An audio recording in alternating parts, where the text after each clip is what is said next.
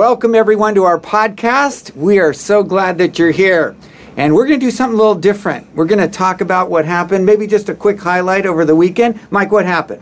It was great. Okay. We And- preached, we worshiped, people responded, outreach weekend. It was great. Right, and we got to see this whole idea that God has called us to move out with His message and in the power of the kingdom and to see great things happen. But you know what? Karl Barth said that we move into the world with our Bible in one hand, the newspaper in the other. Ooh. So I thought it'd be good for us to talk about here are these big events that are happening in the world. So, Mike, biggest event, Japan we have this huge event that's going on. So in the newspaper, we read about an economy that is spinning out of control, uh, lives that are devastated because of a tsunami. Uh, what is it that you think people are feeling? What is it, just from a newspaper? What is it, the broken world? What What do you think the issues are that people face? I would say um, one thing automatically is life feels very out of out of control. There's not much I can do to manage or find comfort and security. Um, I live at the whims of the economy on the West Coast. You've got people now talking about radiation that comes over this way, folks that have family over uh, in Japan, the recognition we sit on a very big fault line. There's a lot of instability. So we have uh, a in the out of control. We Yep. have a sense of fear. Yep. What other issues? You got the loss of life, the world. What are the Uh, just anxiety. I think I think there's the recognition that no matter how hard you try, there are things that can happen to you that just seem like blind bad luck. Okay, what about theological questions like uh, where's God Totally. In moments where the world is breaking apart? Yep. Where where is God? Um, you know, when we pray for Him to, how do we even pray for something like Japan? You know, do you just pray for His church to do something? Do you pray for Him to do something? And then, what's even realistic in terms of uh, uh, understanding His role? Does He just allow the thing happen to, to happen? Is it a judgment? Is it a something that He sovereignly uh, does? Good. I like that. So we've got the issues, all right? Those are the things that pop out in the newspaper. So we take a hold of God's Word. So let me ask you the question uh, What is God's Word? What do you say to this sense of life is out of control? Uh, I would I would do two things. Number one, I would try to to theologically ground a little bit our understanding of, of biblically. Jesus talks about stuff like this, and I would want to spend some time there. And then the second thing is I would want to then uh, pastorally shepherd uh, myself and ourselves in community. Um, So do that. I Okay. mean, what does that look like? Just give me a Well, two minute if- deal on, you know, life's out of control. I come to you, Mike. I'm going, boy, I, you know, and I'm talking about what's going on, but you have the sense of, Yeah. okay, the newspapers are making me feel my life is out of control. I'm coming to you, Mike. Well, well Scripture help me. affirms uh, Scripture affirms three very important things. Number one, that God is good, and He is not the author of evil. He doesn't tempt us. He doesn't do wrong. He doesn't. Uh, whatever He does is right by definition. Um, the second thing is that evil is really evil. That that it's not like that. We, it's not like we can just sit back and go, oh, "It's not so bad," or "It's used for a greater good," although it will be. Um, but evil really is evil. There is a there is the lost art of lament in American culture, where we grieve as an act of worship, where we grieve as an act of worship. We have no idea how to do this in American Christianity. And then the last thing is that God promises to take out take good from evil, to turn evil um, and to use it for his good purposes. So I would say to people who are wrestling with all of this uh, that, that that Jesus is very clear about why there's evil in the world. He talks uh, in a, in one of the parables of Matthew 13. He talks about how an enemy has sown bad seed um, in the world at the same time that he, the king, has sown good seed, and you have to let both grow together, or else you will damage the good by removing the bad. And so there's this divine patience that Jesus highlights that that, that there will be an accounting at the at the end of time. Uh, but for now, there is good and bad growing not only in the world but in me. So the the evil is evil. Yeah. I think in the three questions you identified, life is out of control. There's fear, free floating fear of what will happen to me, and even the crazy idea of the nuclear thing. Yeah. And then uh, you, you know, kind of where is God? So the lamenting. Evil is evil. What does that mean for me practically today? Okay, it means uh, that there is a ruthless uh, uh, openness on God's part for us to receive these sorts of questions. That doubting is not the opposite of faith. Sight, according to Paul, is the opposite of faith. So, so to go to God with the why questions: Where were you? Why didn't you stop this? What about all the people that die? What happens to them? Um, very clearly in the Psalms, in the Book of Lamentations, um, in m- uh, many other places in the Old Testament, there's great permission given to lament. Secondly, Okay, let's just hold it. So first, that sense of being authentic with my emotions, being willing to cry out to God. not settle for easy cliches, Right. And to not pretend this isn't horrible. And to, and to connect with the feeling of sadness. There's Absolutely. I should be sad that the world's breaking apart. I should be sad that, you know, thousands of lives are lost. And then I'm looking at it in the, uh, on TV, and there is this heavy sadness. Right. And it is the sadness of a broken world. It's a sadness right. of sin. And it's a sadness that I can run to God with. And it's a sadness that universally reflects our awareness that it shouldn't be this way. Yeah. See, we sit, and, and it doesn't matter if you're a follower of Jesus or not, but we sit with a profound sense it shouldn't be this way. This isn't right. Right. And so Jesus comes with that awareness. His friend Lazarus uh, dies and he weeps. I mean, there is this holy weeping that we've lost. And worship often doesn't help us. One of the purposes of worship is to give us words when we don't have words. So you go through the Psalms, and, and uh, 70% of them are lament psalms. They're psalms of disorientation where we're just spinning about how to handle something like this. So for me, in moments like these, the Psalms become uh, a very real prayer manual um, to write your own psalm to the Lord, La- just lamenting, lamenting, lamenting. But I also think there's there is the the opportunity for the church to be the church and how we talk about this and how we talk about God in the midst of these things, and then how we mobilize ourselves um, to not just give money, but to do to not just uh, take care of physical needs, Okay, but, you also to take one. care. Hold on a second. Yeah, yeah. So be the church. First of all, w- being the church in ministry to each other. What does that mean, and how? What does that look like? Well, you sending money to the Red Cross is something we all should do. Um, donating goods, prayer, absolutely.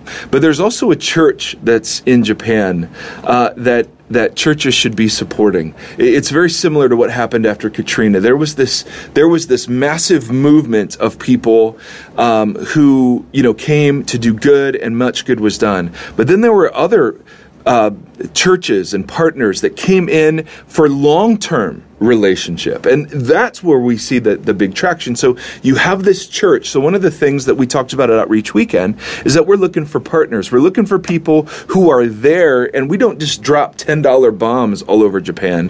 What we're looking to do is partner with the, the people of Jesus who are already at work right now, ministering, proclaiming, demonstrating his good news. And we make them the hero because they're going to be there long term. Abso- and if absolutely. Give them the opportunity to minister, and people see the church is the one that has the practical needs. Right. They're able to do it. All right. So first, let's. There's a sense of I connect emotionally with as I read the paper and I look at what's going on. There's the value of looking at the Psalms, writing my own psalm, being able to go to God and saying, I feel out of control. I feel this world breaking apart. And then in the psalm or writing a psalm, there is, but God, you are the rock. You are the strong place. You are the fortress. When everything is breaking apart and the oceans swell right. up and overwhelm, you're a God that I can trust in. Mm-hmm. And so I have. I, and trusting these- in doesn't mean that bad things won't happen. Right. Trusting him means that even if or when bad things happen, you're still okay. Okay. And then that sense of as I move through it emotionally, and there is a, I want to do something. Mm-hmm. The best thing that I can do is make the church the hero in the place that it's struggling and saying, you know what, I can help. And as I help the people of God be the answer, Right. they become the hands and feet. Okay, that's great. And So that's not to a- diminish, and that's not to diminish all the other relief that will happen. Right. Okay, so with, so there's a twofold thing. Mm-hmm. Is that a great sense of okay? Here's a newspaper with Japan, Yeah. a beaten world, and at the same time taking a hold of my Bible. Yep. Any last thing? I'm going to go a different way. Yep. Uh, last one would be you know, Jesus is asked in Luke 13 about a tower that falls over um, on some Galileans. And um, and Pilate killed some folks in the temple. And Jesus doesn't take the opportunity to speculate about the cause. He just simply says they were not worse sinners. Don't think this happened because they were worse sinners. That really inhibits our ability to judge on these things. But Jesus says, repent or you too will die. So there, these are also moments, as much as we don't want to talk about them, where we should reflect on life's brevity, on the fact that I'm completely dependent on God and on other things and His gifts and, and the things that are out of my control. And then lastly, that there is a, a, a, an urgency that comes out of this to focus only on those things that really matter. So it's tightening my relationships, it's making sure uh, the folks in my sphere um, know how I feel about them. I mean, it can be big, it can be small, but there is an opportunity where, where you know, the, the writer of Ecclesiastes says it's better to be in a house of mourning than in a house of feasting because there's this profound sense of, oh my goodness, I, I the illusion of my control over my life is shattered in moments like these. And I like that because we can move so quickly and buy these things that they don't cause us to stop and and get a true perspective of life. That's and right. if I'm not reflective, then I move through that unexamined life. Yeah, I Moses says, "Teach me to number my days." Well, this is a numbering of days kind of moment. I love that. Okay, let's switch to the second biggest story in the newspaper. You have the uh, these people that have basically cried out for freedom. They started in, I think, Tanzania, went to Egypt, now in Libya, and you have a whole generation in the Arab world starting to move out, and there is a sense of freedom wanting to move out. What do you think the issues are there? Uh, I think people feel it in a number of different ways. There are the the cultural fears of, well, does this give more room for terrorists? Uh, there are the economic fears. Well, gas prices are are quickly approaching, you know, four dollars and fifty cents a gallon. So so so again, it's it feeds into my life is out of control. There's another sense that says, um, you know, good good for them. I mean, as the people of God, we celebrate that that that the image of God is best reflected in an environment where people can and are free uh, to be fully human and to express the God-given abilities they uh, they have.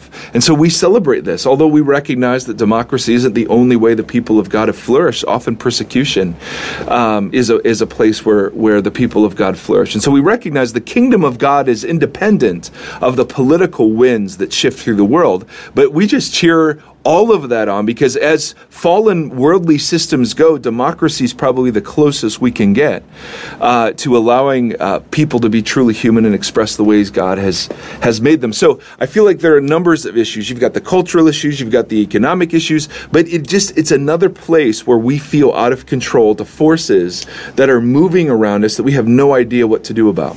Okay, so then let's take a hold of our Bible. Is there anything that you would like to? What what uh, what would be the biblical truths that, if there's any new ones, when you think of the terrorists or the economic fears related to that part of the world, or would you say, no, we've covered that?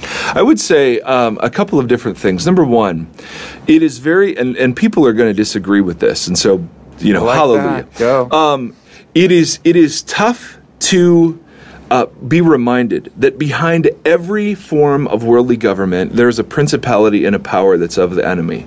Like literally, it is very easy to make uh, monarchs or dictators or terrorists the enemy and forget that there is a spiritual battle that rages that isn't just over there. I mean, it's here too. So it's very easy for us to think that swapping out political systems is the is the answer to the spiritual crisis that confronts all of us, and that's just not true. Um, so on the one hand, we celebrate, but on the other hand, we recognize that there's you know there's still more work to be done. And so again when we when we're partnering with our our church in Cairo there's this sense that we want to feed as much as we can the resources and the and the the work of God. I think of the verse in Matthew where it says the kingdom is forcefully advancing and forceful men and women take hold of Okay, it. give me one sentence on, you know, in part of this, there is, we have a natural craving to hold on to and trust into political systems. What does our Bible say about that? Give me two, one thought. Uh, the kingdom of God is independent upon who sits in the Supreme Court, who's the president of the United States, whether the European Union gathers or not, or whether there's democracy in the Middle East. There you go. So we want to take a hold of our Bibles and we're going to take a hold of the newspapers and we're going to answer your questions. So thanks for joining us on this podcast. We are here. Join us every week. Yes. We're having fun. Same time, same channel.